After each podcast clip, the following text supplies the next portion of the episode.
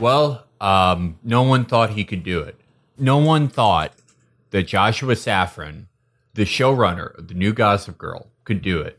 When he said last year that there will be no slut shaming or cat fights, and those are not things I believe need to be in this show for it to be fun, or any show. He has succeeded in making Gossip Girl 2, which he calls sex positive, and says these characters use their brain, not their brawn, to take you out. Well, you know, he did not need those things to have fun because this is maybe the least fun show I've ever watched for this general series. It made me happy to be poor. right? It like, yeah, I was like, I'm glad I'm a loser. I'm glad I don't go anywhere.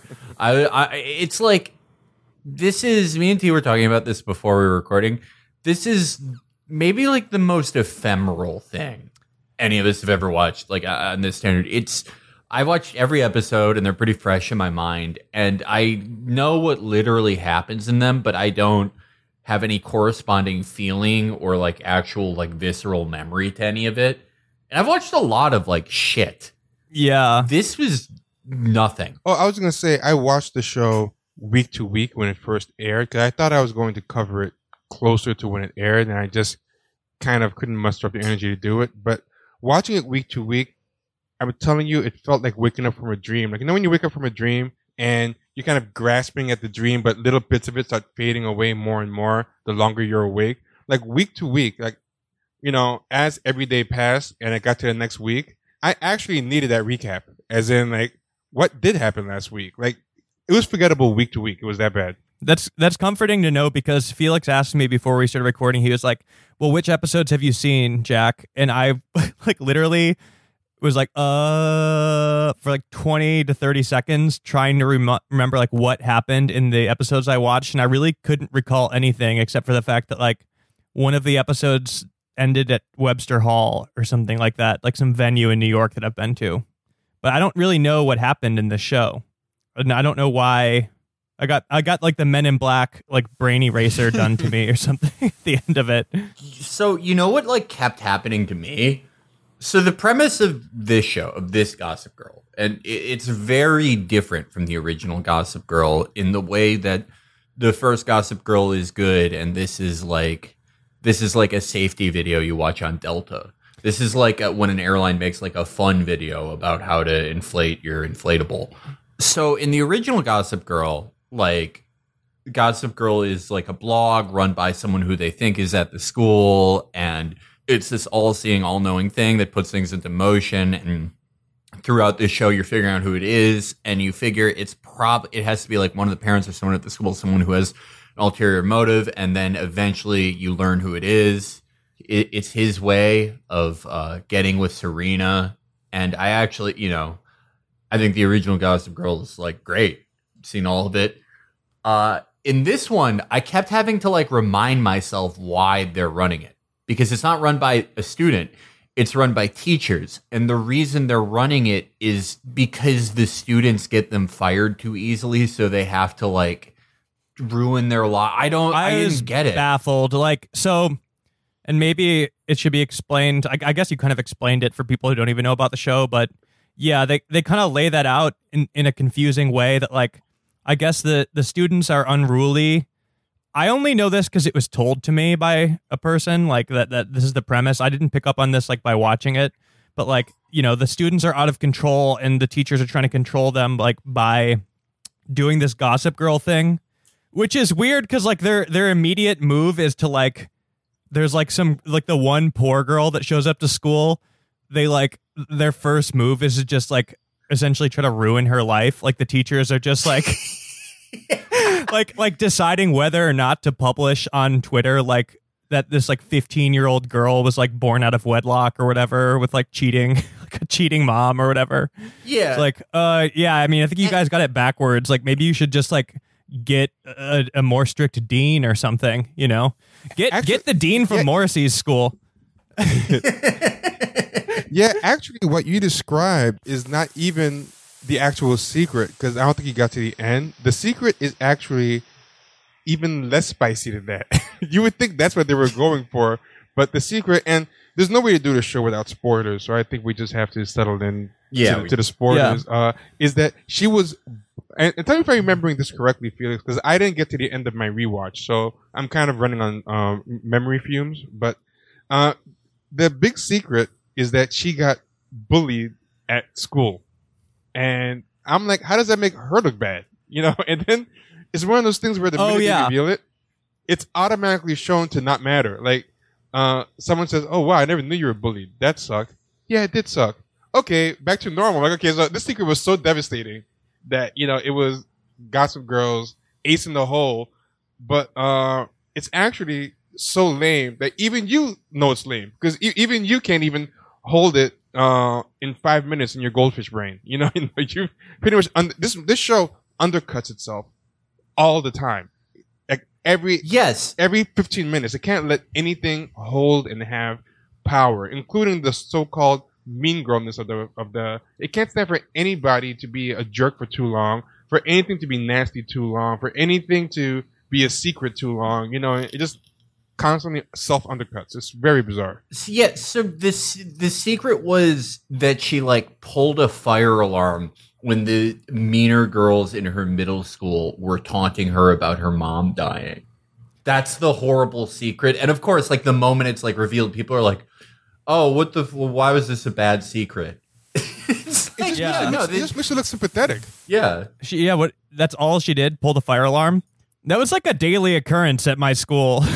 Like, somebody would just do it for no Yeah. reason. it, it, it's, it's kind of weird, right? This is what happens. For whatever reason, I mean, this is like uh, an inception of stupidity. Like within one level of stupid, if you pull back, it's wrapped in like another level of stupid. So this is this is like the uh, secret, right? Is that she went with these other two girls uh, to like do a prank at the school. So you know she's being a bad girl. They're running around. They spray painted something on the walls, and they you know were doing very light vandaliz- vandalizing. This wasn't even like hardcore vandalizing, right? But then it was, and this is like the other level of inception stupidity. Uh, you pull back, and the two girls are actually pulling a prank on her, right? Where uh, it's a setup to set the girl up. So they push the girl into, I guess, like a chemistry lab or something. Uh, and, Yeah. And lock the door, and then taunt her for killing her mom. Which there's a lot of things kids will taunt you for. If kids are bastards, but I don't understand why that would make them hate this girl. Like, did they know her mom? Like, I, I don't get like, like, why would that be like, you know, something that bitch killed her mom by being born, and that just really burns me up. We've got to, like, they don't really explain why the two girls hate her or targeted her for, um, you know, so they're basically taunting her through the glass of the chemistry lab door, saying, "Yeah, mom, killer. Yeah, this is what you what you get." this is so I'm fucking bizarre. It's really all confusing gossip. Um, and I don't know. Should we like back up because I feel like we're getting confusing. Yeah. Yeah, true, Yeah. true, so true.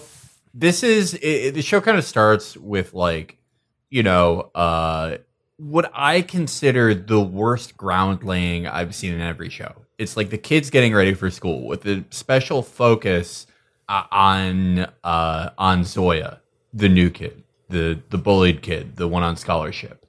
Mhm. Uh, she she sort of fulfills like the uh, the original role that um fuck what was his name in the original Gossip the guy who was Gossip Girl uh, Dan. Dan Dan he she sort of fulfills the Dan role in some ways in that she's not from the same like super stratified class background as her counterparts and you know her dad only makes like four hundred thousand dollars Dude, that is the funniest part of the show. Yeah.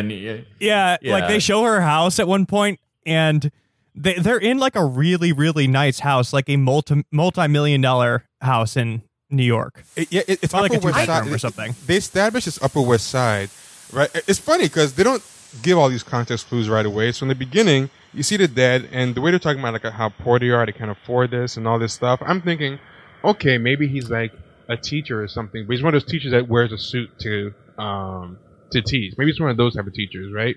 So then they show and get little context clues. They go into the lobby because she has to pick up a package, and it's a nice doorman building hu- one of those really nice doorman buildings. So it's like, okay, so I guess they don't live in, you know, Crown Heights or something. It looks like they live in some kind of uh, Manhattan. Then someone says later, uh, one of the other characters kind of makes like a pork crack, like, yeah, you mean on the Upper West Side? And it's like, okay, so she lives on the Upper West Side. Then you find out he's a corporate lawyer, and it's like, okay, get the fuck out of here. Th- yeah, that guy makes like at least four hundred thousand dollars a year. Their building costs like it's like a really nice three bedroom apartment with a doorman on the Upper West Side, which so that costs at least like six to seven thousand dollars a month. And it's yeah, like, why did they do that in terms of like creative decision making? I'm a little confused because like this is supposed to be like a classic thing. Like, oh, they're half sisters. One super rich and goes to this elite school. The other one's like not cool and supposed to be poor. Why didn't they just make her from Harlem? But Jack, she, she takes the bus. They make sure to tell you that. So that's that's what makes her. Yeah, she so takes poor. a bus. Like once again, like why don't they just make her from Harlem or something like another place you could take the bus from? Yeah. Like literally any uh, anywhere else in New York. Like why don't they just actually make her in some kind of like working class neighborhood instead of like living in the Epstein zone? Isn't that where that would place her? like He was Jeffrey Upper Epstein's East Side. Oh, okay. He was Upper East Side, yeah, other side of town. This is like it's a great example of like what goes on with so often with the show that we've already mentioned that it like verges on something that could be at least like if not totally original, at least like dramatically kind of interesting, then like pulls back. And it makes me wonder about the writers' room there because I feel like I mean that the thing that Joshua uh Joshua whatever the fuck his name is. I think it's- I think it's Safran. Saffron, yeah. Like him saying no slut shaming, no cat fights, they use their brains. It's like, okay, there is one brain at the head of this. It's J- Joshua Safran, the guy whose previous experience was like running the show Quantico. Yeah. This is what this guy thinks is interesting. And you can you can almost see into the writer's room where they're like, okay, is she like, yeah, is she like from Crown Heights or something? And he's like, no, I don't want her to be like poor. I he probably thinks he probably Yeah. thinks he, he probably thinks that's, that's like third world. Like to him, it's like, oh no, like like that's that's too much. You know, she has. Yeah. uh, um, I think Dan was from Williamsburg, but they shot the exteriors in Dumbo. It was very confusing. Like like it was clearly Yes. uh Dumbo, but uh you know this is like again it's just cross town. Like it's not even like across a river or a bridge. You know, it's very bizarre. And uh to give to give full full disclosure, I watched the first six episodes weekly when it first aired. I forgot a lot of it. Uh, I didn't realize how much I forgot till I started rewatching in anticipation for this episode. But because I thought we were recording tomorrow, I made a, a mental mess up. I only got through two episodes of the uh, rewatch. So I have four episodes that I haven't rewatched, but I'm sure talking about them, it'll come back. But what I was telling Felix before we recorded, I was surprised how much I forgot from the first watch a couple of months ago. I mean, it was like, in a lot of ways, watching all over again. Like it was that forgettable. Like I compared it to Felix, like waking up from a dream and you start forgetting stuff almost immediately. Like like that's what this show was like. Even the week to week watching, I uh, felt that way. So what I'm doing now, like uh, my friend Chris from the podcast uh, Escape from Plan A, he and I were like watching it week week to week, and we were uh, and, and check out his podcast by the way if we can give him a plug. But we we were like going through notes and talking to each other all the time about how stupid the show is. So I'm trying to pull that up to refresh myself and in real time I'm like getting re-horrified all over again by how bad it was.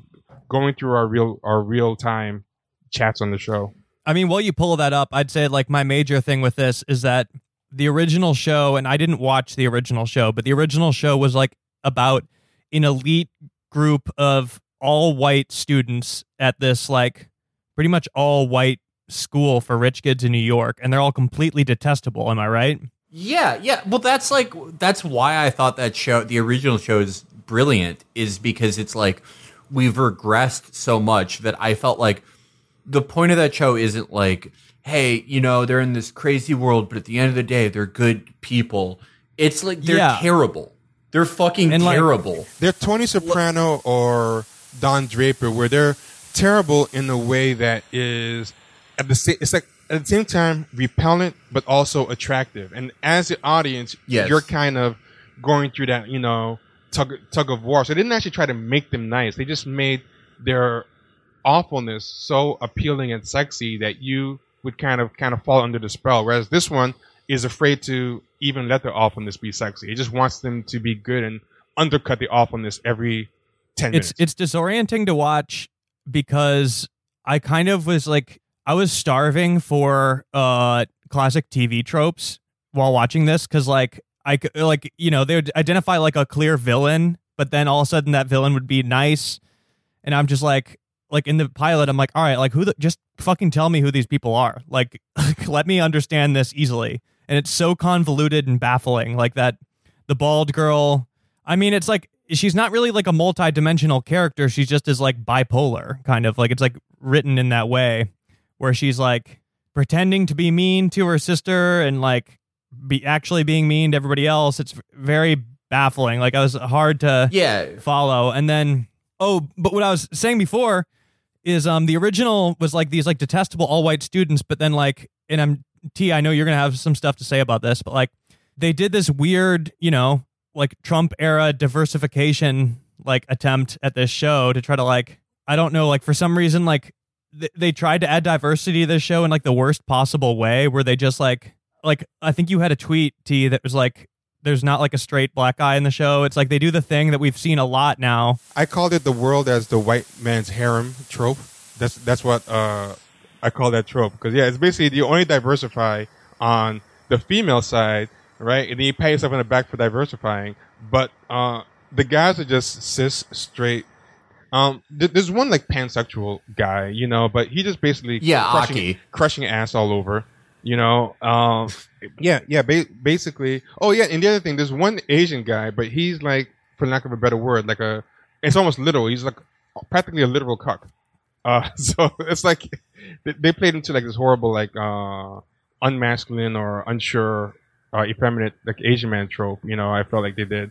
That's the closest they come to a man of color. But even he's half Asian, so well it's, not even it's hard like full man of color. But of all shows to do it too it's like the reason the first show or the original show worked is because they're all these like horrible rich white kids. When it's like yeah, you know it doesn't really like make sense nor is it realistic to have this elite boarding school in new york that's like there's like two white kids that go there in the, this modern show and it's all extremely diverse and Yeah. you know. This is a show where you should be hating like the students right? Like the whole thing depends on that and it doesn't work when there's like when they're extremely diverse and it, quite frankly it's like unrealistic the way they've diversified it you know because the world is not like that yet Yeah, and the funny thing about that trend, they're doing that trend in a lot of shows. Uh, Riverdale does it uh, too, where it's like they just diversify uh, all the women, but they leave, you know, the guys kind of white, white, cis, and straight or whatever. It it just basically ends up as being uh, white guys having an all-you-can-eat buffet uh, sexually, which is kind of like weird in terms of it's such a self-serving type of diversity. And if you look in the thread in real time, like I was looking at it, I'm like, oh my god, this show reminds me of like probably the worst offender of uh, world as the white man's harem trope, which is this show Quantico. And then like later on, I look up and I find out, oh wait, this guy did Quantico, so this guy's done this twice. Uh, he's done this. And they always they always do the in all all these shows. I've watched so many of these fucking shows now in the past year, year or two.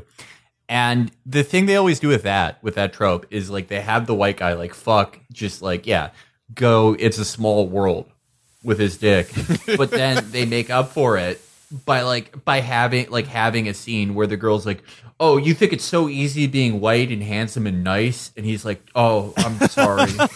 and then he like walks around and like feels bad about how easy his life is. And then she's like, "Hey, you're a good guy." And then he fucks a woman of a different race. like, it's like they're like, "Okay, we need to do that thing. We need to like offset how the lead's still white." Okay, we've made it. We've we've gotten him yelled at, but he's not that. He's not like he's not actively racist, and he's good. He's gonna. He's even learning and growing. But uh, they're not actually inserting Yeah. diverse characters into how do I describe this? Like a thing that shows do is they don't they diversify their casting choices. They don't diversify the characters. Cuz like I it stuck out to me really early on into the show. There's like a couple moments where it, it's like it feels like it, it was written for the there's some parts where it's like written for the original show and then they just like replaced it with different people but like there's like an older black couple walking into the school, and like one of the students looks at them, like right to their face, is like, "Ew, don't you guys, don't you people have your own entrance?" Or something like that, and I was, it was so jarring. I'm like, oh my god! But the, the person saying it was like a a, a black student. I'm like, yo, this is like, there's just such a weird line of dialogue to throw in there that is, it, it feels just overtly racist. And then I don't think it's something that character would say. It felt like it was a relic of an old script or something like that. Does that make sense? No, it totally Yeah. makes sense. Uh, something that you said that I thought was very good just now about how they diversify the race but not the characters, right? Is the two the two girls are first they're like light skinned and like pretty biracial. One is supposed to be full black. The other one, uh, with the bald head, is supposed to be biracial. But honestly, they could both pass for having come from the same mother and father. Like they could both pass for uh, biracial. So it's a marginal uh, difference. Let's just say they're both biracial. So basically, between the two of them, you pretty much have one one black girl, right? Uh, the the only fully black girl is reduced to a minion, and the other minion is the trans girl. So on top of having diversity be okay, uh, straight men of color uh, don't exist really, uh, except for one half Asian guy, and and he's a cuck because you know that, that's what Asians are. And but we'll diversify the women. But hey, they're not gonna be too black. So you know, but we'll have one. But hey, don't worry, we have one fully black girl and one trans girl, right? But they're not gonna be in the same level as the rest of the cast. They're just gonna be the minions, you know. So if you notice, like the two characters that I think count for the most, uh, like technically marginalized, even though at the end of the day they're both rich. So on a class level, neither is really that marginalized. They're just orbiters to, you know, these two white kids and these two half white looking uh, kids. So this movie kind of backed itself up into accidentally more racist things all the time. I'd rather it be fully white than create these weird hierarchies of colorism and and and gender uh, codified into the show explicitly. I'm gonna back up for a second so we can introduce these characters to um, people in the audience who are um, have not had to subscribe to HBO Max. Um, so they they introduce they have all the kids getting ready for school and arriving at school.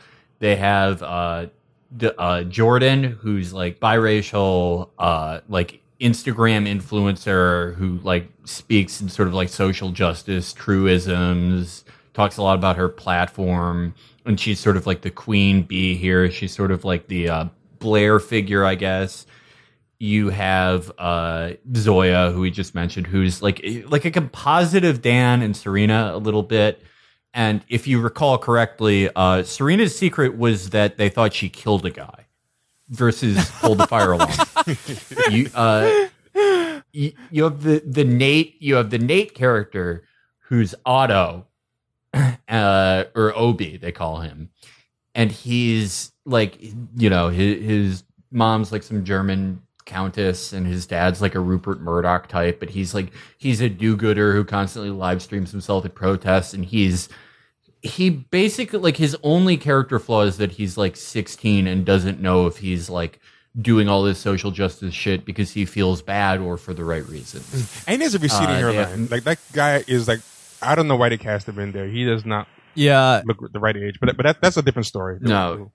Yeah, you have you have Max who's sort of like the Chuck figure. He's like a bisexual kid who like wants to fuck everything that moves, but like whereas Chuck was like in an outstandingly like evil, awful fucking character, like a piece of shit, like a rapist. Like in the first episode, he attempts to rape somebody, uh, like a budding little Brett Kavanaugh. They instead just make him like a sad, lost, like lonely little pansexual boy. So like taking out most of like what made that character interesting. Uh, you have uh Audrey, who's like the actress looks sort of like Taylor Momsen. I was getting confused. It's Yeah, not right? Taylor Momsen. I guess she's like I guess she's like thirty Well, now. so are a lot of the actors in the show. To me, she looks like if somebody did a face morph between Taylor Momsen and uh, Leighton Meester, because she kind of looks like Leighton Meester. Yeah. Once you get past the hair, uh, and look and look just at the face, But yeah, I was thinking like they just like smushed the two of them together into a new person and found her. She's like a so, so yeah, she's like the dismissive, like rich Daria type. Uh, and then you have her boyfriend Aki, who is pro- like they have him be bisexual and they're in an open relationship, but Aki is probably like the lead. Like he could be played by a robot.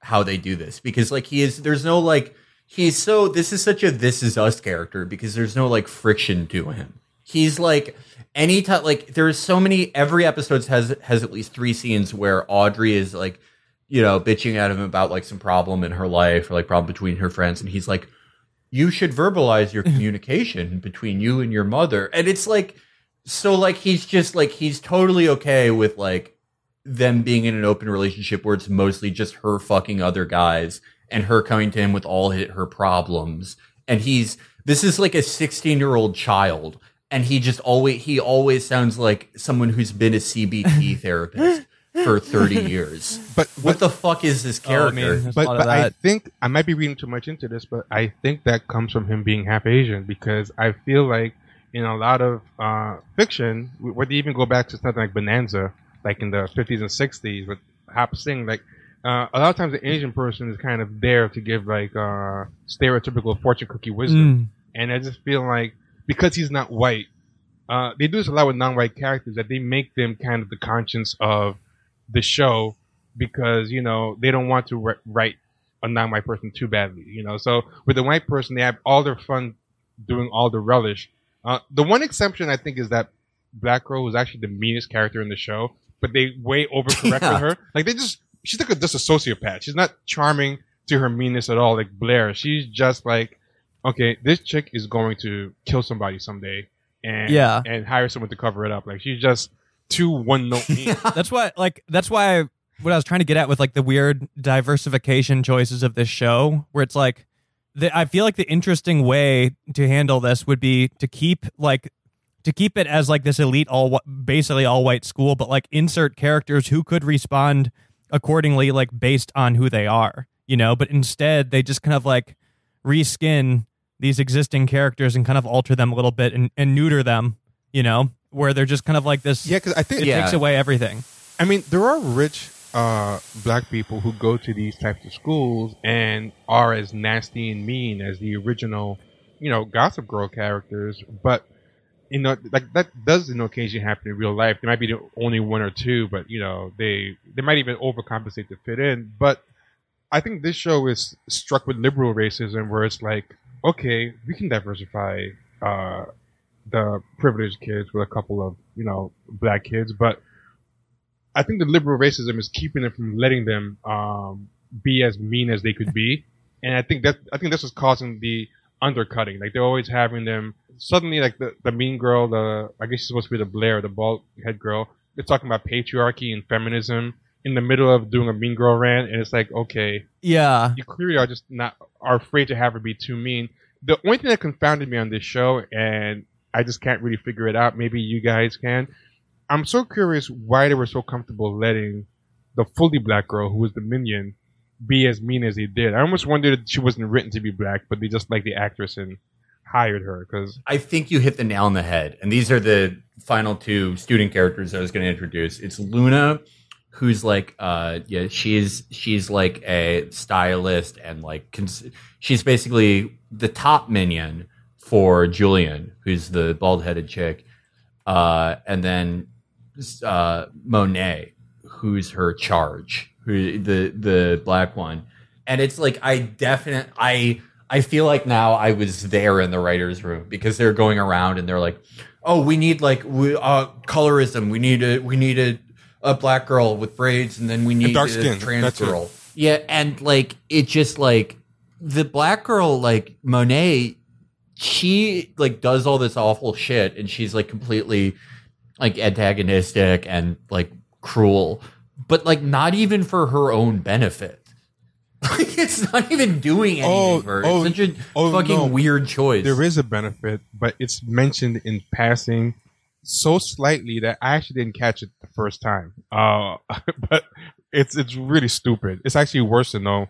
She is trying to get an internship at Edelman. Oh my god. Uh, now, she's trying to into Edelman. For people who don't know what uh, Edelman is, it's a multinational public relations company, right? Uh, if you go to Edelman.com, you will see Edelman. This is what it says. Edelman is in Public affairs. yeah, American public relations and marketing consultancy firm founded in 1952 by and named after Daniel Edelman.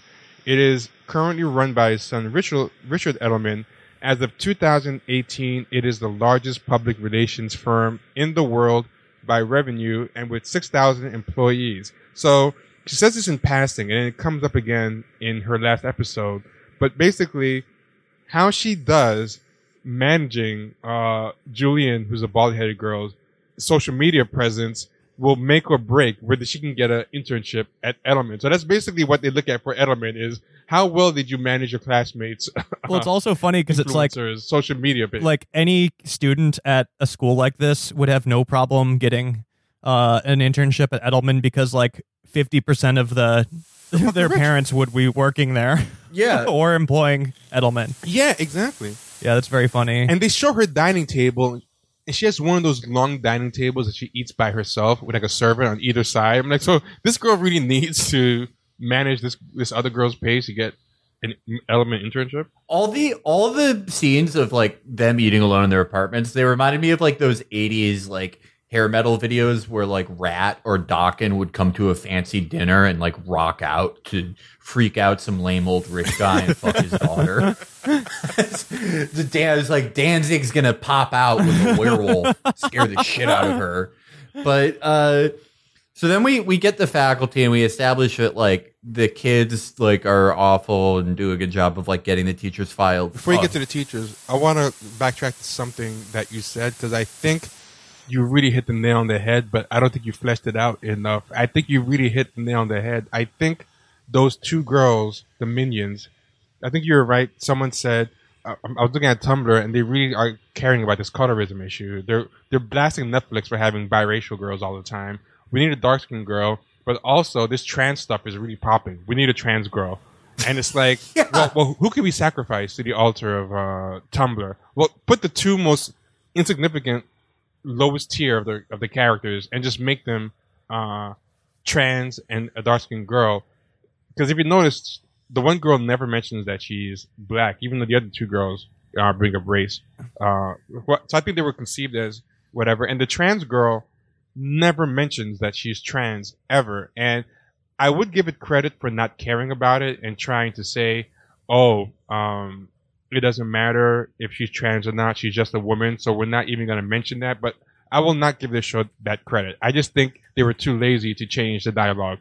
So I just want to say, I think you really struck gold with, with that. theory. I'm yeah, I'm pl- I'm plotting on for when I make one of these shows.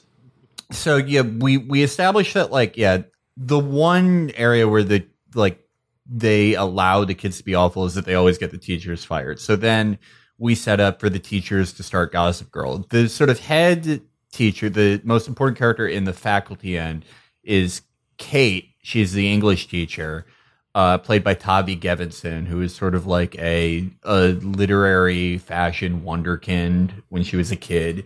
A lab school product, if I'm not uh, mistaken. Lab school is like, um, for the south side of Chicago at least, it's like um, our kind of Dalton. Is it like really. Crossroads in Little LA?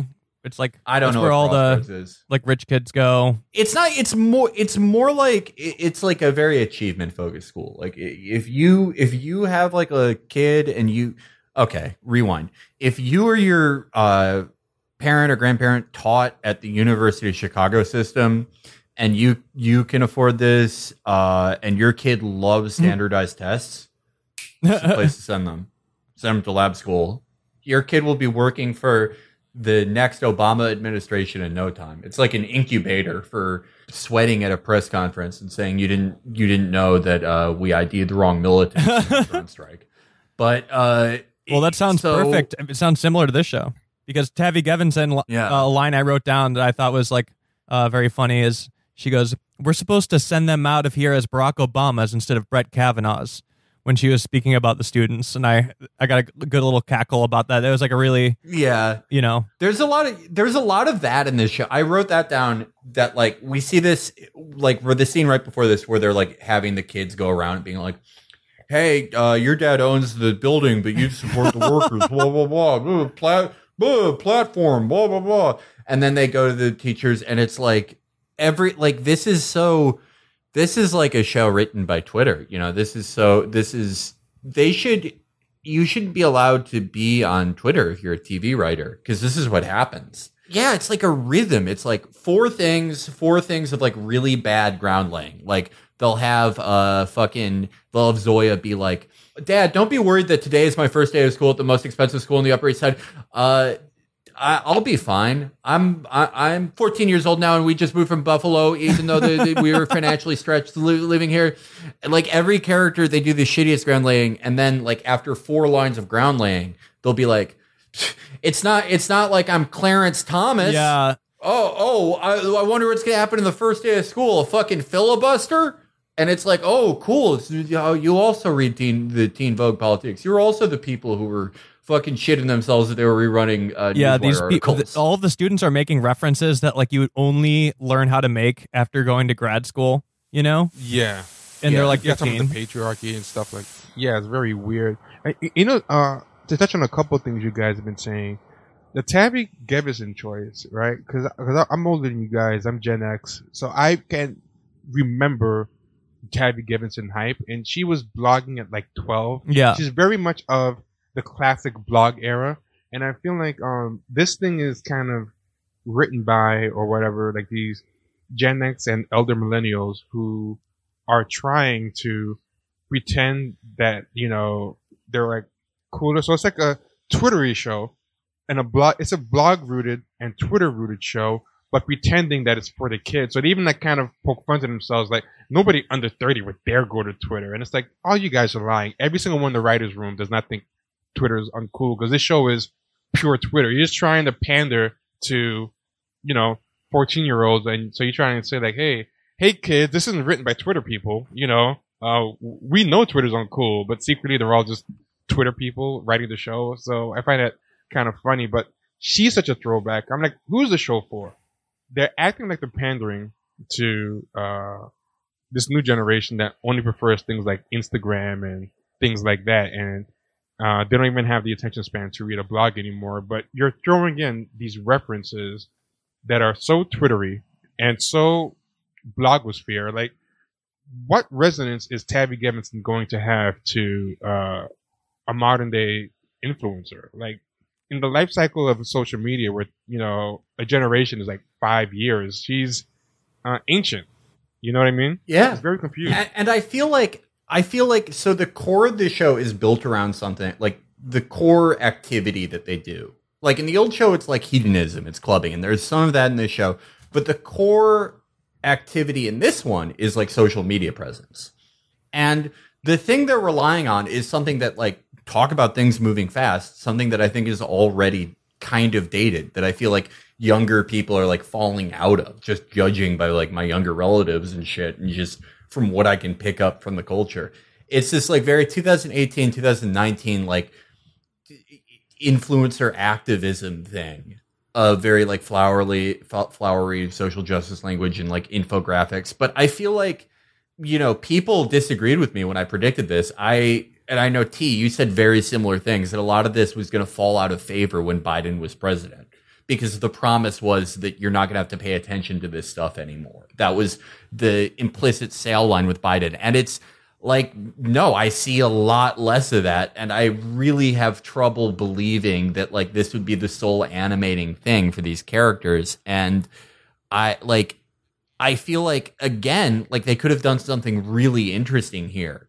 They could have made this like really funny and interesting like having like th- this reality that we lived the past like few years where it's like you're basically making people without formed brains like make these declarative political statements as if they're leaders and everyone's just staring at their phones and people get called out and like fucking apologize for the most ridiculous shit in the world but they never go that it, It- buys too like much I- into what it's covering to get enough distance Yeah. to satirize. Like there's so much potential for good satire in there, and they're just too busy drinking the Kool Aid and sniffing their own farts and trying to pander to the kids like uh, Steve Buscemi in the Hello Fellow Kids meme that they can never get the perspective and and also I think they craft. I was telling you guys this. I think they craft humor the way uh, someone with an empathy impairment, like soci- sociopathy or extreme autism, would try to craft a joke where it's like, okay, uh, I think I know how jokes work. Uh, this person uses. I saw this person use this rhythm and this cadence and this pacing, and then make a face, and then everybody laughed. So if I can just imitate that um, cadence and pacing, and have a character make a face, then I think I just made a joke. So then people will probably laugh. So let me just write that in. So there's people doing things that kind of have the structure of this is meant to be funny, but it's clearly uh, written by a robot. It's like it's like a ro- actually no, I think a robot could probably do better, but it's just like someone that had an algorithm. Uh, I, I don't think Yeah. anyone with, who had a human emotion in their life was involved in crafting anything in the show. That's exactly it. I feel like they reverse engineered every scene from like they saw like gifts that people gifts of scenes from other shows that people post that they like and they're like, "Oh, how do we work backwards from making a gif moment? How do I work backwards from laughter to make a joke?" and also But, and, uh, and also never asking themselves um, what makes something funny like like like emotional Yes. like what emotion are they connecting to that made them like this in the first place you know that didn't cross their mind like what what the emotional resonance uh, was Yes. So they so the teachers start Gossip Girl. It's basically run and come up with by the Tabby Gevinson character by Kate. And they what I think is funny in this show is they do have some stuff about like canceling. Like there was an episode where like uh Jordan gets canceled for uh or for Julien, sorry, gets canceled for uh like making a fat joke when she was 13 or not even really a fat joke but like this account the gossip girl account it's an instagram account because no one reads blogs anymore that re- functions the same as gossip girl which is to like start rumors and like spread drama among like rich high school students which is funny because it's amazing how quick they just go to child pornography Yes, and like it's how quickly like Tavi Gevinson and like one of the they're just like recording kids nakedly making out in the window, and it's like, wouldn't that be canceled? Yes, like yes, and, like- isn't that an example of something that should be canceled? and And, I like, and I know I've like dwelled on race a lot so far in this episode, but like it is very important to me in the context of like critiquing this because very like 10 minutes into the episode if you're just like coming into this and you don't even like I didn't watch the first one I'm just aware of it. Like all of a sudden if you're st- fresh eyes watching it you're you're like you see this like very nice like biracial girl that comes to school and she's like poor and compared to the rest of them. And all of a sudden like this like white teacher who's like 29 is like debating whether to ruin her life and like post like naked pictures of something and you're like oh, oh wait the teachers are the good guys yeah but like that tavi is the good Yeah. person like because like her friend got fired like and uh that's they and they could have yeah, the students are the bad ones yeah they could have it's very weird but like they don't commit to anyone being a bad one. Like they could so I like I don't want to watch. I've seen every episode of the show. I don't want to watch anymore.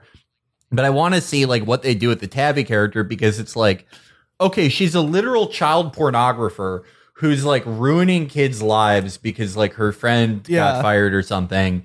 But then they give her all these scenes where she talks about imposter syndrome. so it's like you are clearly supposed to kind of like this character. oh totally But and, and and they also talk about how it's helping like the kids are getting involved in school now and they're paying attention so they kind Okay. of make it seem like gossip girl is is this is this kind of corrective um so so basically corrective child pornography i mean like i mean I feel like it- that's like the it's it's the like- writer's psyche bleeding into the script where they're like writing it in to be like actually it's good to spend all day on twitter just posting it actually makes the people better yeah, there are yeah. It's like it's like when uh, Kellyanne Conway was accused of leaking her daughter's nudes to get her in line. Like that's pretty much these these these teachers are doing the equivalent of of that. Like because this is what I thought the show was. I kept making the mistake of giving it too much credit when I was first watching it. But by the end of the first episode, I was cured of that. But during the first episode, when I was still giving them credit, I was thinking maybe this is like election where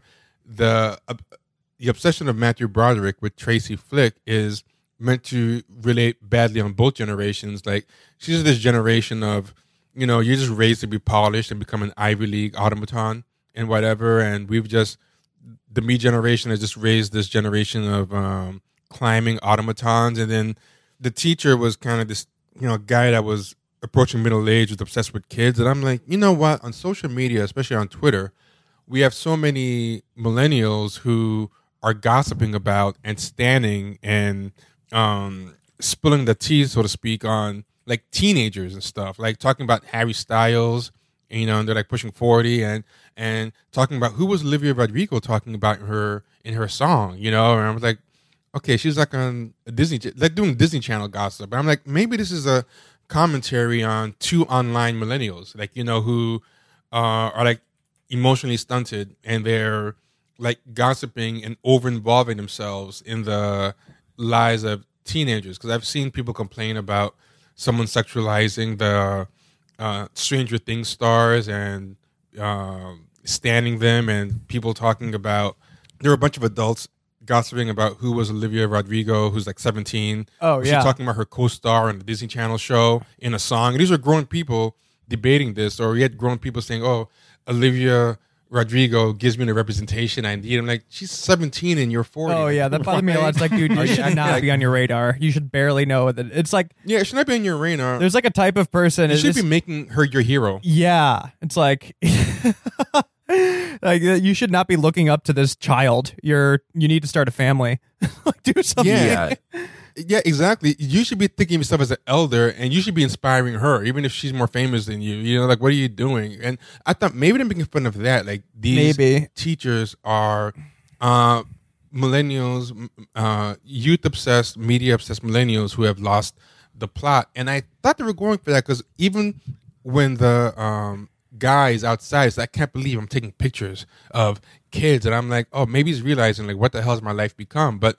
They just brush right over it, and it's like looks like it worked. The kids are behaving better now. I was like, "Holy shit!" Yeah, and No, they actually Yeah. think this is a good thing. Eh. They, they don't have the self awareness to realize that they, they're sitting on a ripe satire. the it's not really related to the show, but it is funny. Like I like that type that you're bringing up uh, because I'm very fascinated by that type of millennial or Gen Xer where they're like they're so obsessed with kind of like trying to follow the youth trends and like track them. These people often work at like uh, newspapers or media agencies or something like that, and then sometimes like they're trying to get ahead of the curve so much that sometimes they end up like becoming obsessed with something that they perceive is popular amongst young people, but young people don't even know what the fuck it is. I can't think of a good good example. Yeah, they overshoot the mark. Yeah, where I've like had situations where it's like a bunch of older people on Twitter talking about something like, "Oh, even though it's for kids, I'm obsessed with it." Like, and then you ask like a Gen Z person, they're like, "I don't know what the fuck that is.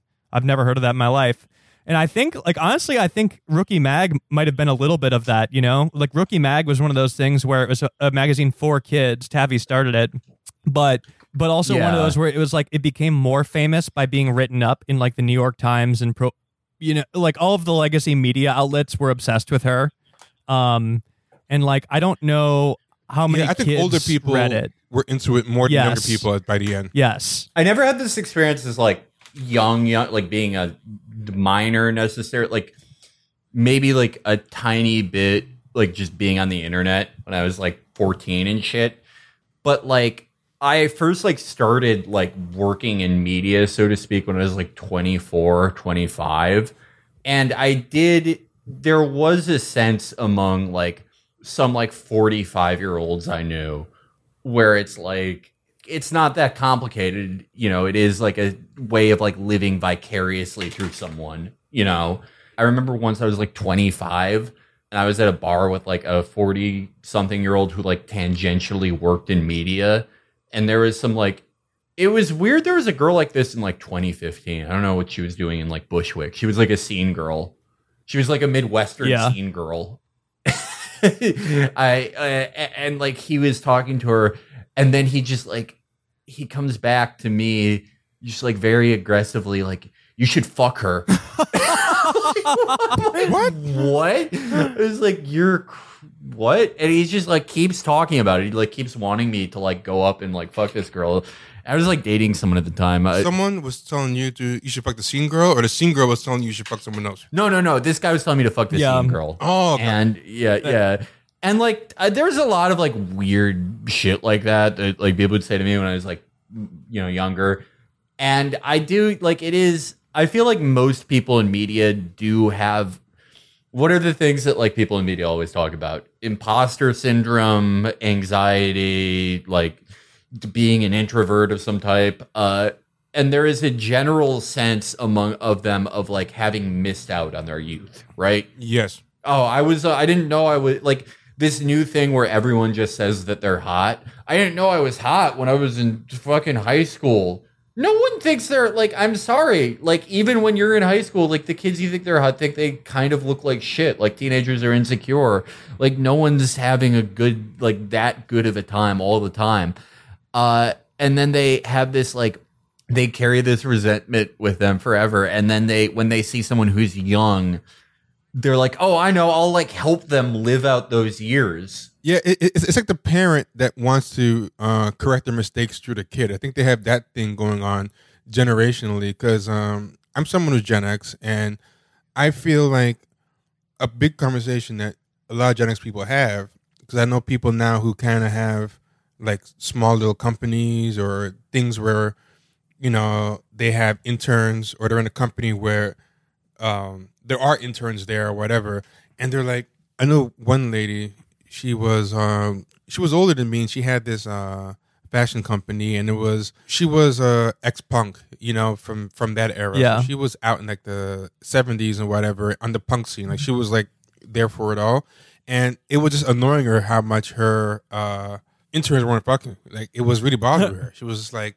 "What are you guys doing this weekend?" Oh, we know, we're just gonna stay home and watch Netflix. And she goes, "Why don't you go do some drugs and do something? You know, why don't you go have some fun?" like, like if I had the freedom at your age, I'd be doing all this stuff. And they're like, "Oh no, we don't want to." So she's like just trying to push them to, you know, have more sex or have more fun and partying, and it, it drives them crazy, you know. But that's why I think these shows like Euphoria and all these shows are supposedly capturing the craziness of new Gen Z and younger teens.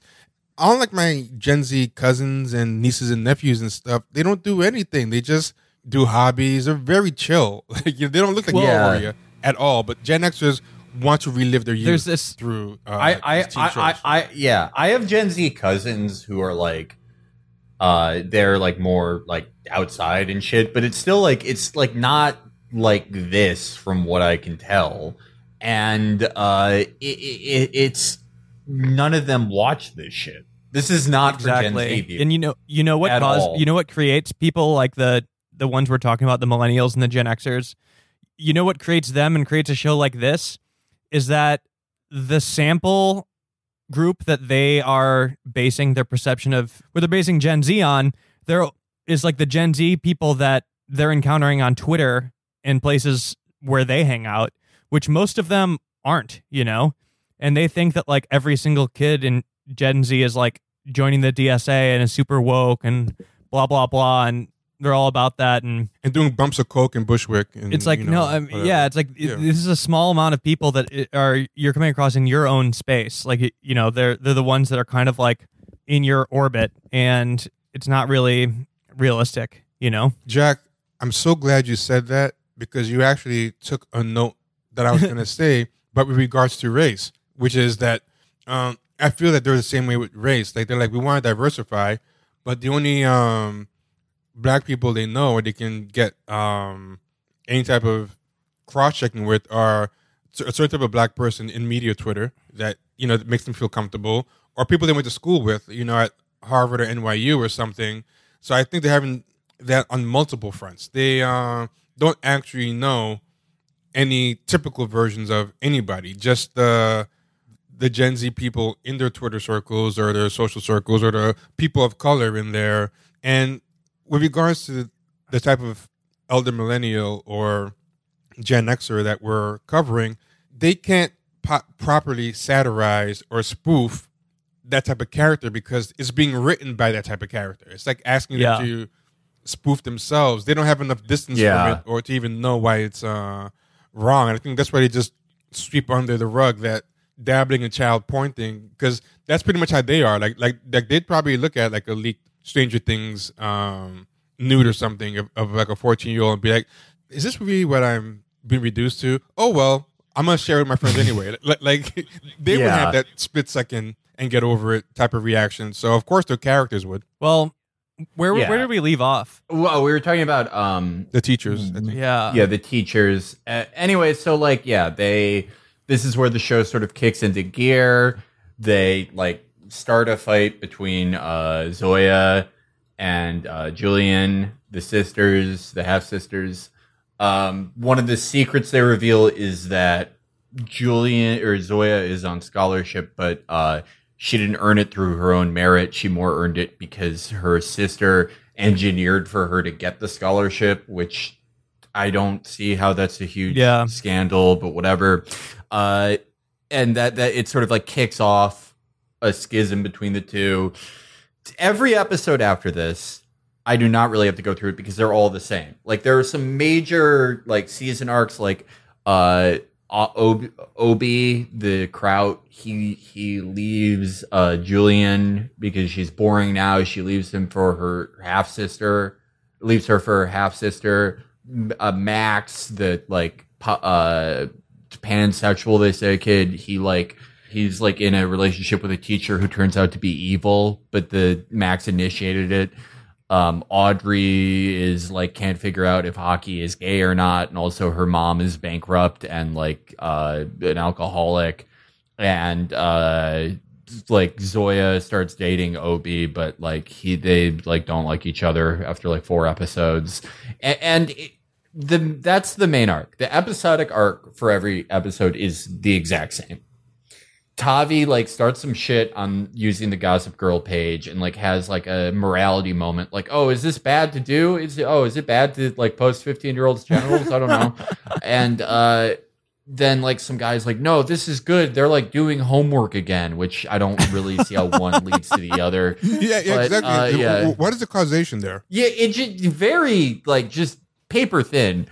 Like, are, are there posts that they're not showing on on on camera where Gossip Girls like, guess we didn't do their homework again today, or this person's a real dunce. They didn't raise their hand because because they were saying stuff like, yeah, the students are raising their hands in class suddenly and they're engaged, and also like, um, you know, they're doing their homework, and it's like, if anything, I would think Gossip Girl would make them scared about social stuff. Like, because Gossip Girl doing stuff like, uh, we need to call him Flunky Frank because he just keeps on. you know, like, God. it's so stupid. Yeah, I don't know. I don't know how like airing out like these deep dark secrets of the student would help them uh, focus on their schoolwork. You know. Yeah, it doesn't make sense because like yeah, the meat that's so that's all the season stuff. And the, but the episodic stuff, you know, this is like just as far as structure, you know, this is like a justified type show where there's like two or three season arcs, but it's mostly an episodic show. The like problem of the episode every uh, which is like a good format. Justified's a great show. It's a good way to do TV. Unfortunately, in this show, the episodic stuff is like, oh, uh, Gossip Girl posted that like I like me and uh, me me and Zoe are like not happy. Oh, Gossip Girl posted that like uh, she's causing a fight between the two sisters on their birthday. Just like shit like that.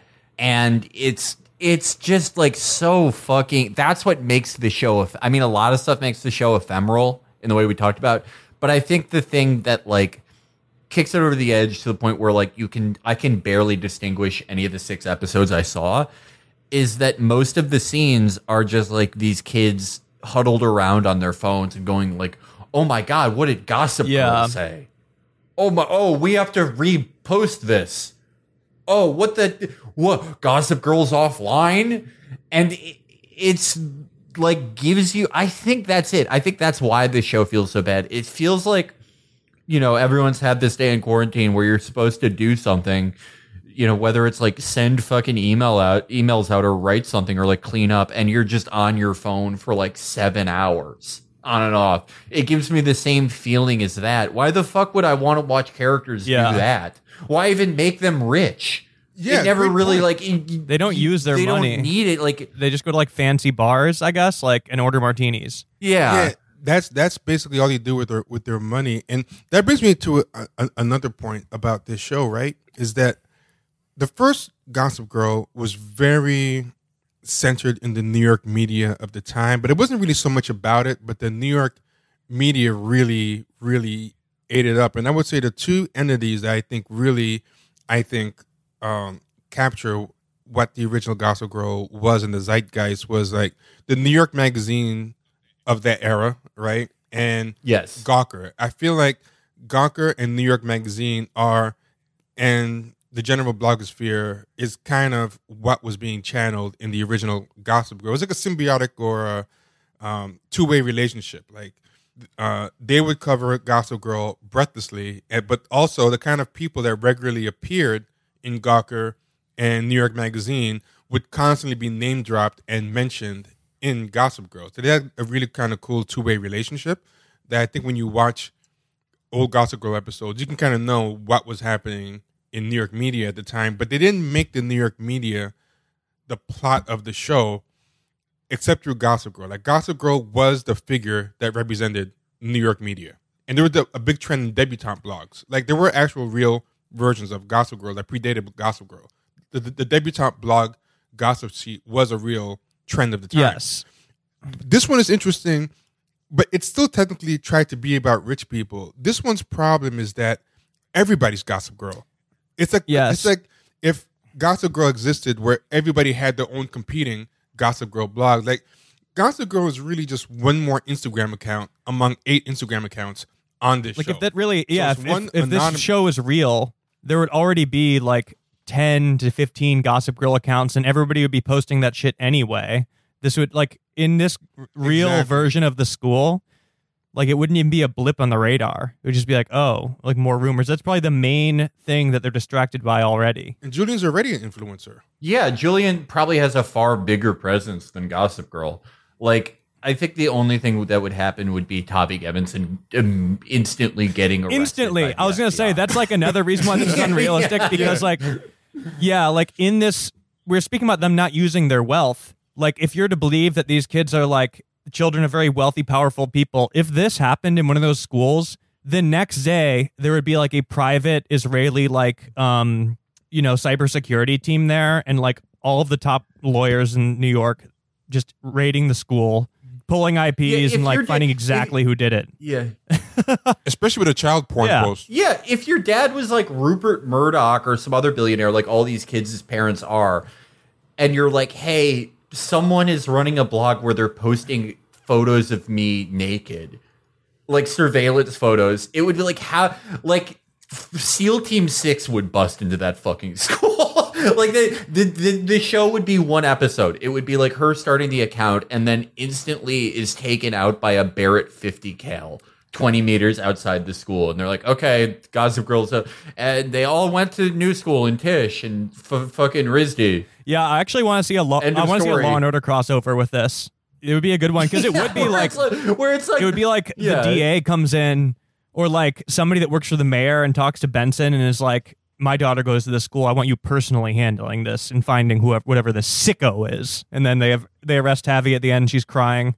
Take her to court. they, they just arrest the entire Yeah. school and they should And the funny thing too is that they have because I think these people don't really think long term. Like, there's a lot of things here that's like, okay, six episodes. It's so possible to make a tight six episodes. Like you know, you don't have to think 24 episodes ahead like a network season. You have to think multiple seasons ahead. Like how can six episodes be so flying by the seat of their ass. One example being the teacher turning evil.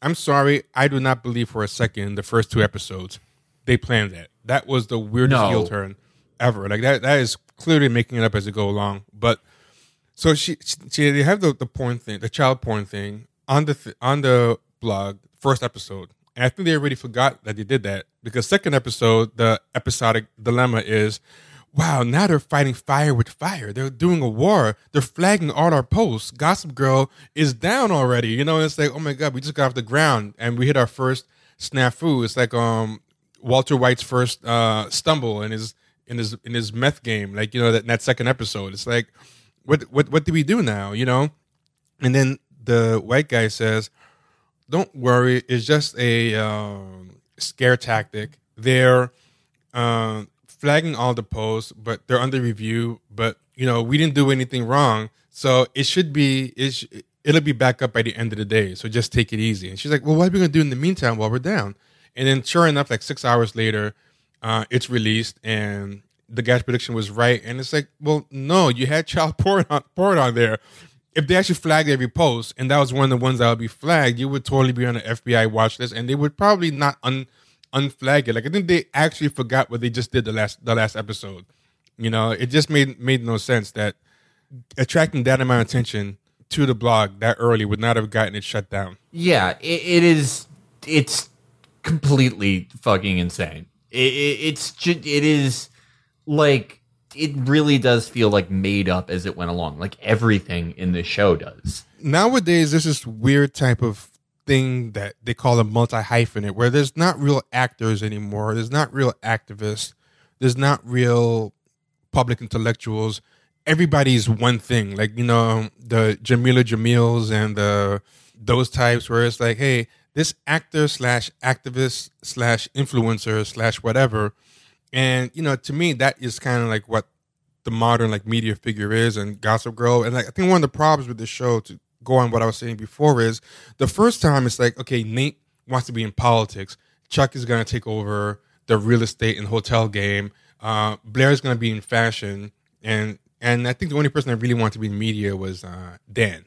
But this Yeah. one, everybody wants to be um, the same thing. Like that's what I'm saying. Instead of being kind of informed by media, but technically about rich people, this thing is actually about media, not rich people, because everybody in this thing wants to be in media. Everyone wants to be like Obie is basically trying to be one of these uh, celebrity activists. Um, Julien's a celebrity activist. Like everyone is a multi hyphenate. Everybody is trying to get the minion wants to work at Edelman. Like they all want to get into media. So it's just like, and the teacher really wants to be a writer and is running a blog. So it's the media is too directly injected into the actual in story of the show. It's not just informing the show in the background, but the whole show is. Oh, and and the black girl, uh, the young one Zoe, she wants to write plays. Like everybody, she wants to go to Yale Drama, which is where they put Yale Drama in there because that's where Jeremy O. Harris, the writer of Slave Play, went. And in the first episode, she ends the episode reading Slave Play. I don't know if you noticed, but she's reading, which is not Yeah. a 14 year old girl reading uh, Slave Play. Like, okay, that's a perfect example of what of what I think Jack was talking about, where these old white media people they love slave play, and when they run into like a Gen Z person, they find that one the New York media version of that like twelve year old kid who loves West Wing, you know, and it's like okay, that guy's just a freak. Most kids who are twelve don't care about Washington insider politics. They probably have met one or two 14 year olds who actually like uh, slave play, but that's not a normal thing. A 14 year old who has lived her entire life in Buffalo to this point loves slave play. Did you you saw the scene where um another like they they love doing this with the Zoya character, like having her like having like a cartoonishly like evil person or like out of touch person in front of her, and then she goes off on like a social justice monologue, and then like when they have her do that in the theater. Oh, I, I like, saw that uh, episode. yes. yeah, uh, like talk about how like plays are about experiences that you can't get. You have to open up your uh, purview to like people who didn't like it, and then Jeremy O. Harris sees her and is like, "You're a genius. I need to talk to you." and they don't show what they talked about. Like you know, it's so stupid. But, but the other thing that was funny too was the things that she was naming. I can't remember them offhand, but this is a perfect example of it's it's like when a dumb person tries to write a smart character. This is an example of like an extremely white person trying to write the woke black person schooling the extremely white uh, white out of touch people, but they just can't do it. Yeah. So, the things that she names, uh, do you remember the things? I can't remember them offhand, but do you remember her examples of what they should be listening? It was the most obvious. yes, She she mentions like staples of theater, and one of them is like a white lady, and it's like okay, that is not.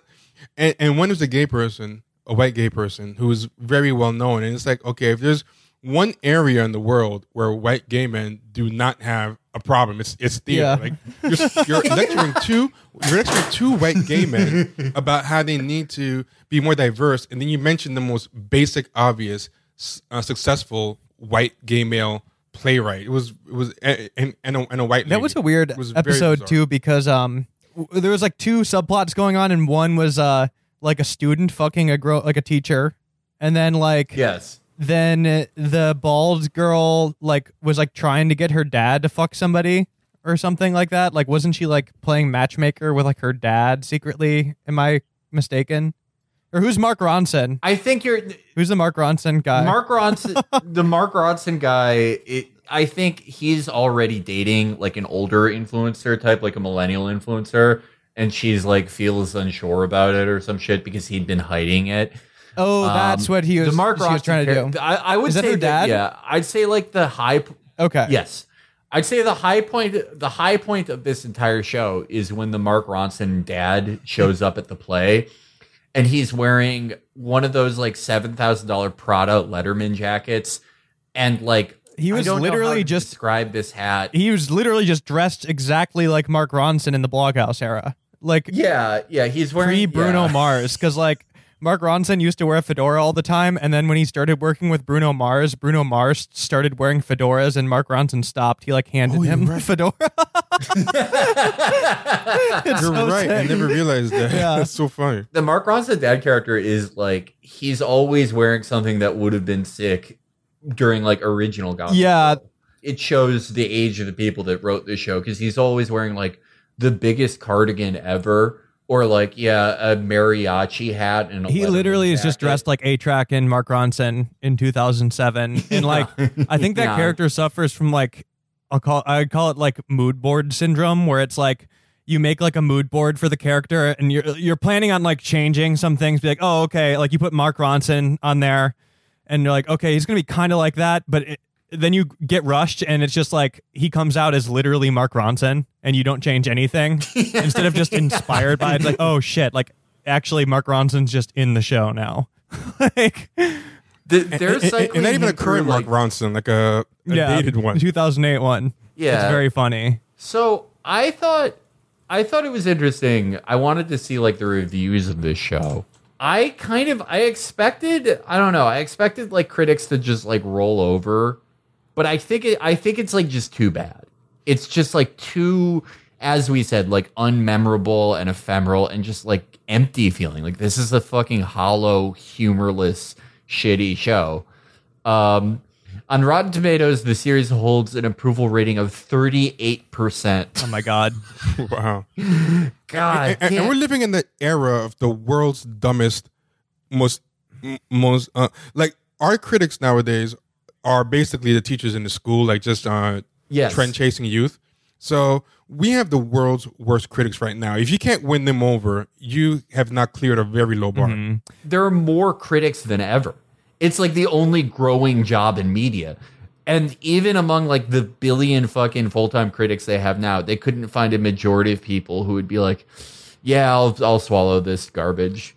This I is feel fine. like this show they accidentally made this show for like to come out during uh, a Trump administration. Like it would have worked. This is Yes. a Trump era show that accidentally got made during Biden America because it's like it's a lot of the stuff they're inserting and a lot of the stuff they're removing were things that like people were that was not palatable when Trump was in office. Where it's like all the I, I guess like like the sexism and things and the shit he was saying on the day to day, people like took that out of shows because it's like, oh no, like the bad guy does that stuff. But quite frankly, like a show like this needs that. Like it needs the cat fights, it needs the slut shaming, it needs like all of the horrible shit for a show like this to work.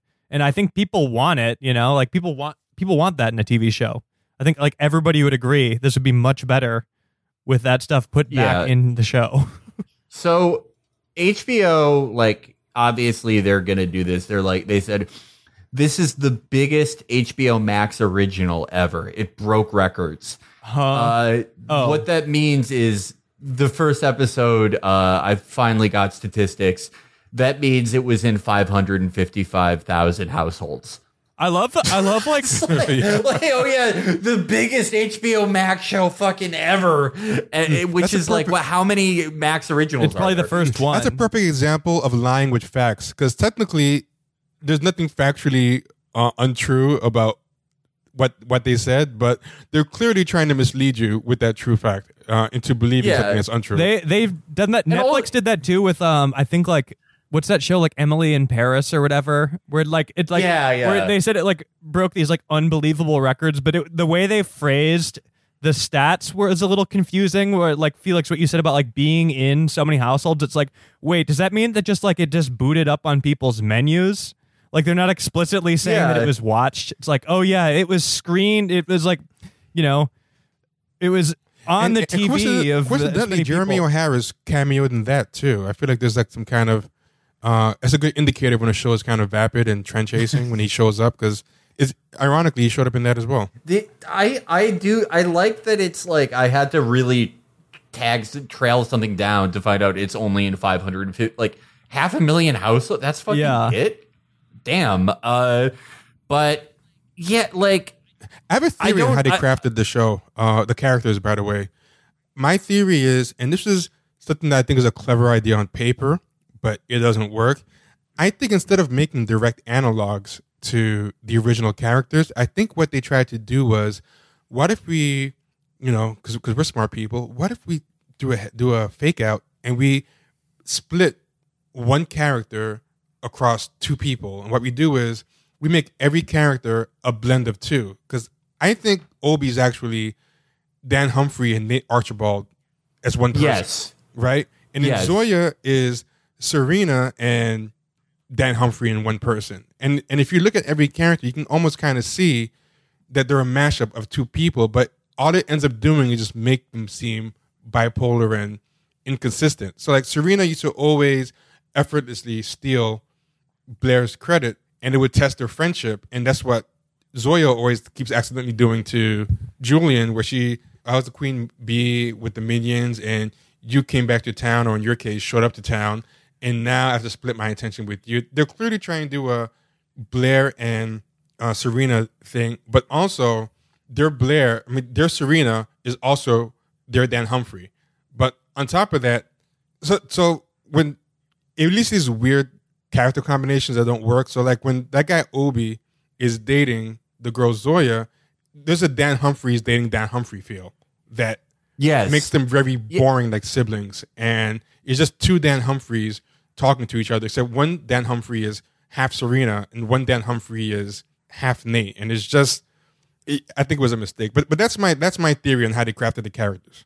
I also think that the show like this, uh, it's it's kind of weird to be on HBO Max in the first place, and it was much better off on like being like a network show with commercial breaks and like limitations as to what they could put on it, because like it's weird being on HBO and like a show about like salacious high school students. You'd there's no nudity to speak of, right? And that would be weird if they did. Well, this is what I think happened. To cross promote the show, they aired the first episode on CW as well. Okay. And I think they might have done the first two, but definitely the first one. And I think they wanted to give people on CW, which is the home of the original Gossip Girl, a chance to see it and then hope, oh man, I gotta see what happens next. This is real compelling drama. I'm going to get HBO Max. And I mean, that episode was so boring. I doubt it got anybody to just cough up money for HBO Max. But after that first one or two episodes, they do start having like more nudity, like ass shots. And, and they even go overboard with it. Like that guy, Max, is giving the teacher uh, BJ in the classroom. The Oh, yeah, yeah. Episode one was so against, um, you know, a parent-student relationship. Kept pushing him away. Was doing all this stuff. Is suddenly all for it and risking his job and and having sex and whatever. But they have Max giving him a BJ, and then they um pan up, and then they have Max stand up and get into frame from just giving the BJ, and he has like spittle on his mouth, and he's just like drooling and and wiping his mouth with his sleeve and such A over the top. you know, like it's weird. Yeah, i i exactly. So you know, It's a um, kid yeah, sucking a man's they're dick. a ped- yeah, it's weird. Like, yeah, so why- having an age gap and pedophilia. yeah, having an age gap and pedophilia plot, and also extra sexualizing it. You know, with just it was so sloppy. I have to wipe my mouth with my sleeve. It's um, It's one of the, just like Weird, just make weird. a show about adults. Like, Yeah, Yes. there's no reason like, for them to be in about high school. adults, there's no yeah. reason for the. Well, so they have renewed this show for a second season because it's like off the strength of the debut. Like everyone, everyone who had HBO Max seemed to watch the debut, which makes sense because like this is a show about like has it still has like a clear foothold in people's cultural memories. Uh, it's a show about like fashion and like New York elite culture, blah blah blah. So like anyone who has HBO Max is probably gonna watch it. I would like to see the only ratings numbers I've seen have been about that debut. I think there is a precipitous drop off because like that the pilot's very bad. The show does not get better in any way at all. And I like never actually see people talk about this. Do you guys? I don't know. It's one of hmm. the same thing where it's like I I guess I'm not like moving and shaking in the spaces where it would be talked about, so it's hard for me to say. I was curious about that because it was so bad. So I did a search on um, Twitter just to see, and half of them were pretty obviously plants. Like they had the same language. Like I put, okay, so some internet HBO is just sitting there, just making fake accounts and fake. You know, Yeah. I would look at the profiles, and the thing was just made like three weeks ago, and whatever. And then um, the other like half were just those Twitter accounts with like uh, anime or a Netflix teen drama avatars where the person just stands everything. You know, you know, like they just have Yeah. a free floating stand anxiety where they just have to stand everything that um, comes out. So I don't count those. So I would say no. It's not it's not out there. Is there anyone in this show who you think is like gonna make it? Like there is anyone in this show who's like gonna be in other shit after this? They're trying really hard to sell Max. Like he was like one, Yeah. he was voted uh, on some magazine cover like hot new uh, young talent uh, 2021, and then all the replies on Twitter were like, uh, "That guy's not young," which I thought was funny. Yeah, all these replies were like, "Who is that guy? He's not young." Yeah. 'Cause he was on the list with like actual teens. Yeah. Oh my But- god! Oh my yeah, he's twenty six. yeah, yeah, but the but the the profile it wasn't like young as in twenty something. These were like actual like really young people, and they just kind of snuck him in Yeah. there. Like, okay, someone's publicist tried to pull in a favor and just sneak him on the list. And all these like teens Yeah, on Twitter were like, you know, who, who is this old guy? Get out of here early. yeah, no, he should not be on a teen list. This guy has the same cultural memories that I do. No. Get out of here, buddy.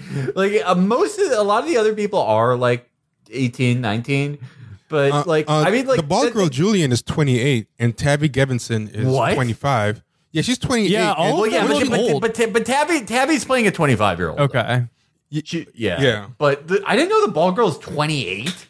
What the yeah, fuck? and so she's like ten years apart from the girl playing her uh, sister, and like once you know it, you really can't unsee it. Like uh, Yeah. when I first watched it, I was kind of able to buy into it, but once uh, I looked it up and I saw it, every time I saw her, I was like, "Oh yeah, she she's, she is twenty eight. It's so clear now. Like what, like what?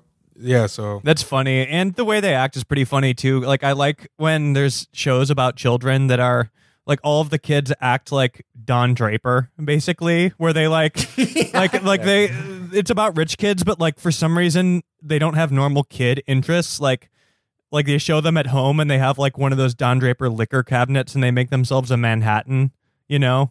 And that's how to Yeah, show that yeah.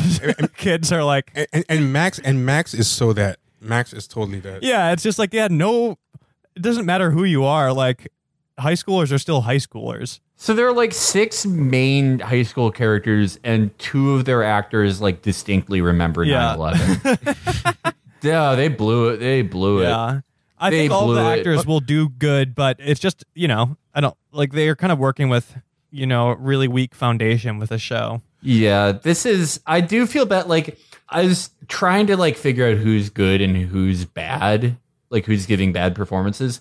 You really like can't with Really this writing. Yeah, exactly. The writing is so unactable that you know some of these people could be great act- actors. How would you know with this type? Yeah, of, uh, I like.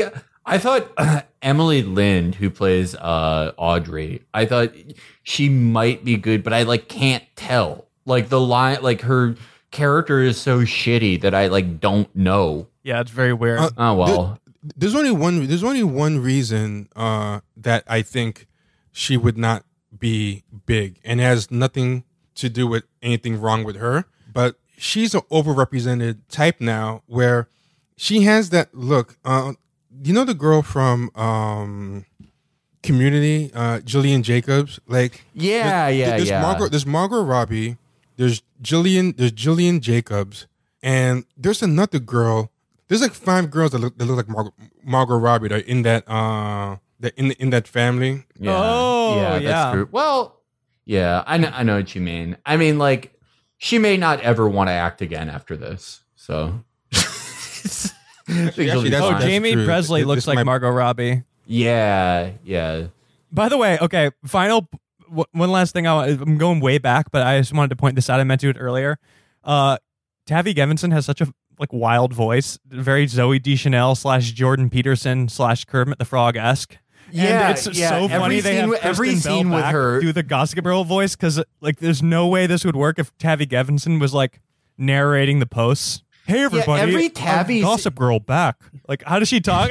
Yeah. it is like a yeah, Jordan. no, every, okay, so her her she said this is she sounds like you know, I thought that I wanted to be a writer, but it turned out I just wanted to be the best at Yeah. something.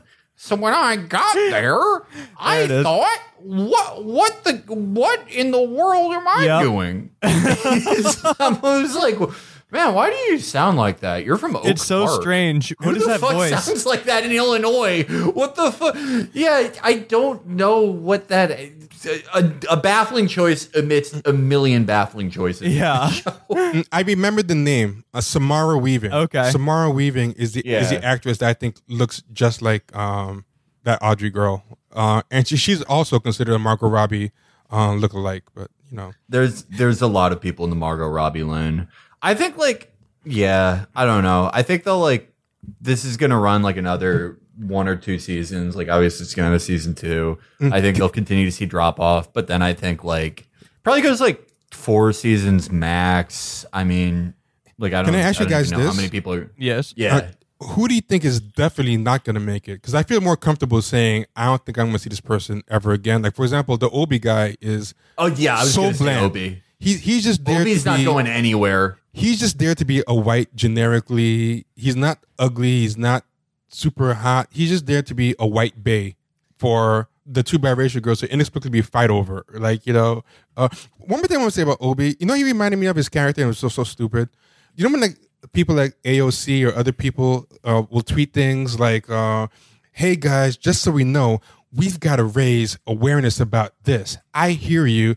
I see you. I'm like, why are you tweeting like one of us? You're a fucking politician. You're the person who is like the final where the buck stops. So why are you acting like you're in the trenches with us? Kamala Harris did it too. Kamala Harris is like, we have to raise awareness and you know, Yeah. uh, let let let the people in power know. It's like uh, Kamala, you, you are in power. Like, why are you acting like you're on this Yeah, side? they're like And I was sneaking thinking, into like, the audience, basically. like, yeah, sticking Yeah. around Throwing tomatoes. And, and, and so so we're supposed to like uh, praise Obie for um you know being this he's rich but he's an activist and cares about issues. And it's like okay if he has the ears of his parents I don't want him on the side of the picking line with the powerless like like w- w- go talk to your mom like if I was at a protest and I saw like if I was picketing Donald Trump you know and then I see like uh Don Jr. next to me uh, Don Jr. was woke like picketing next to me He's like yeah we gotta someone's gotta talk to this we guy gotta do something about It's this like, guy. yeah, yeah.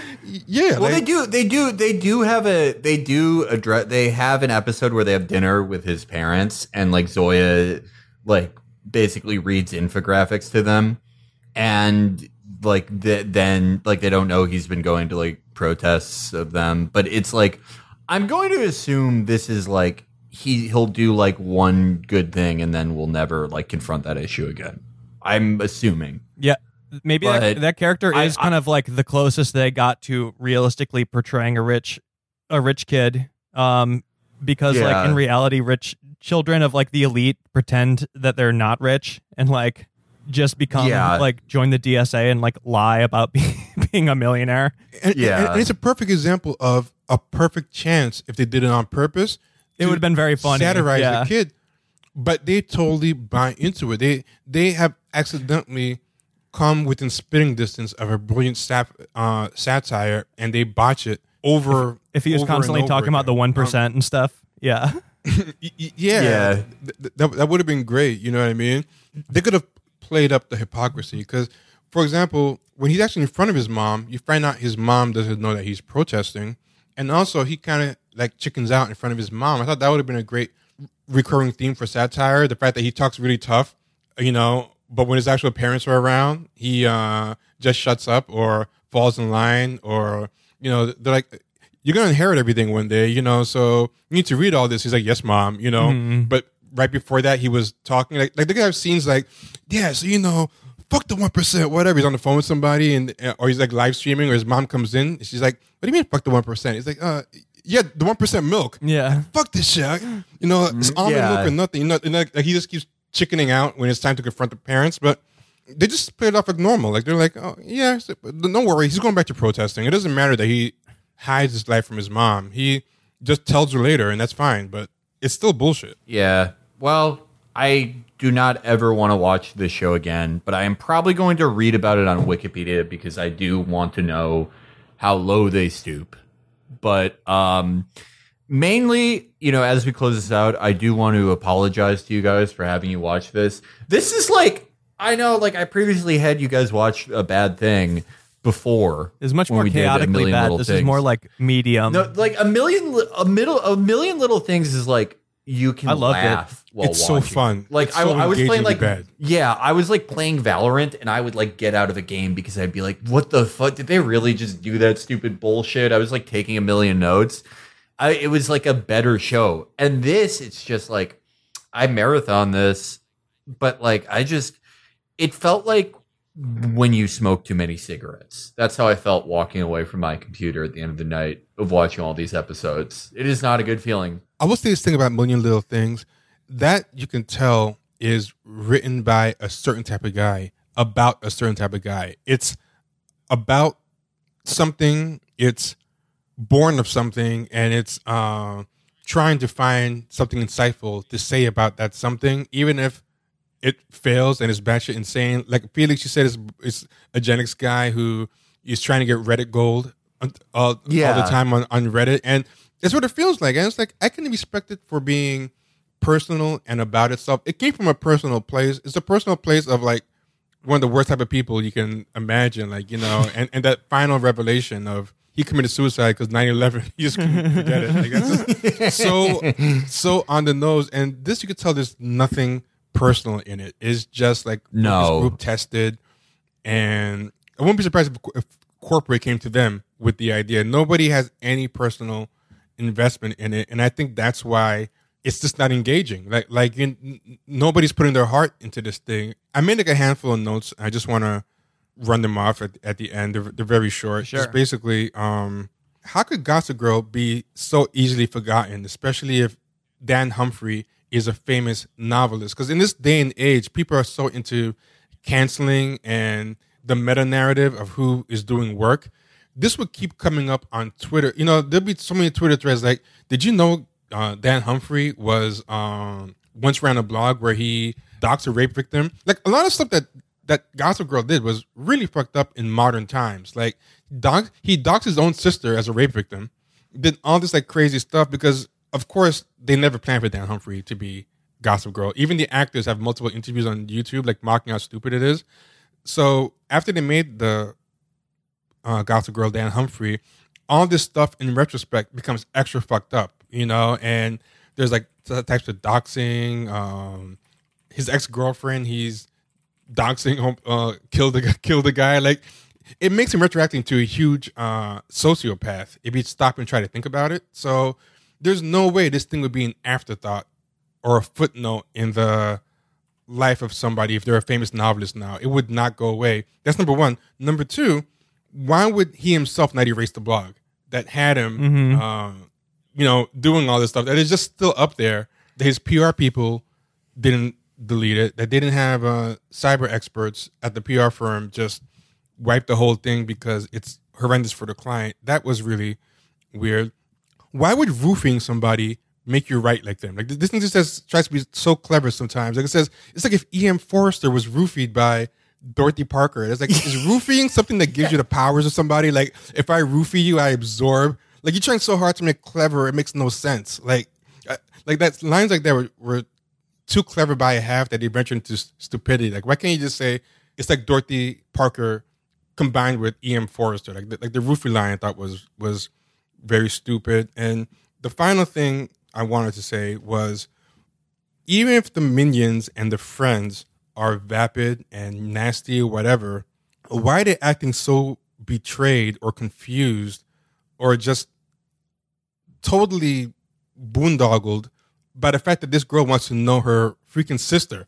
Yeah. Like, like, like, what is it with you and this girl? Like, you know, what about us? It's like, hey, this is her fucking sister. Like, of all the things you would hate her for, I think even you'd understand. But yeah, they're acting like this is just some orphan she picked up off the street. And it was weird because it's was, like, like, she's like really the weird. top dog bully and like leader of the school. It's weird that like she would even concern herself with the opinions of them, and they wouldn't even like question her normally. Her minions bully Yeah. her. Yeah, a character like that would normally be like, "I'm I'm talking to whoever the fuck I want, like get in your place," you know? If Yeah. any, if anything, they would try to kiss up to the sister because they're like, oh, this is her sister. You know, maybe if we, if they were true minions, like you know, Yeah.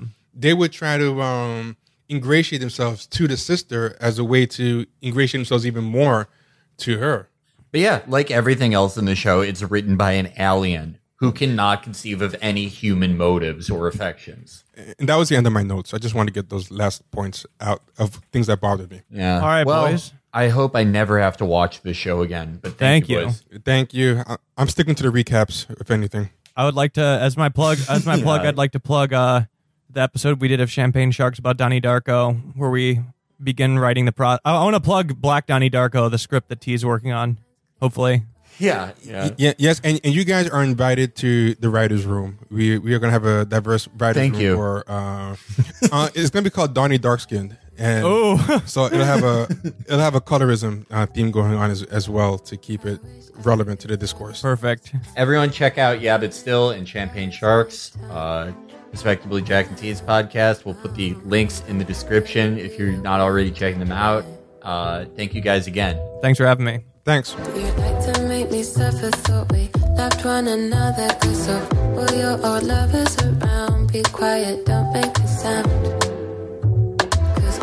girls like to fight.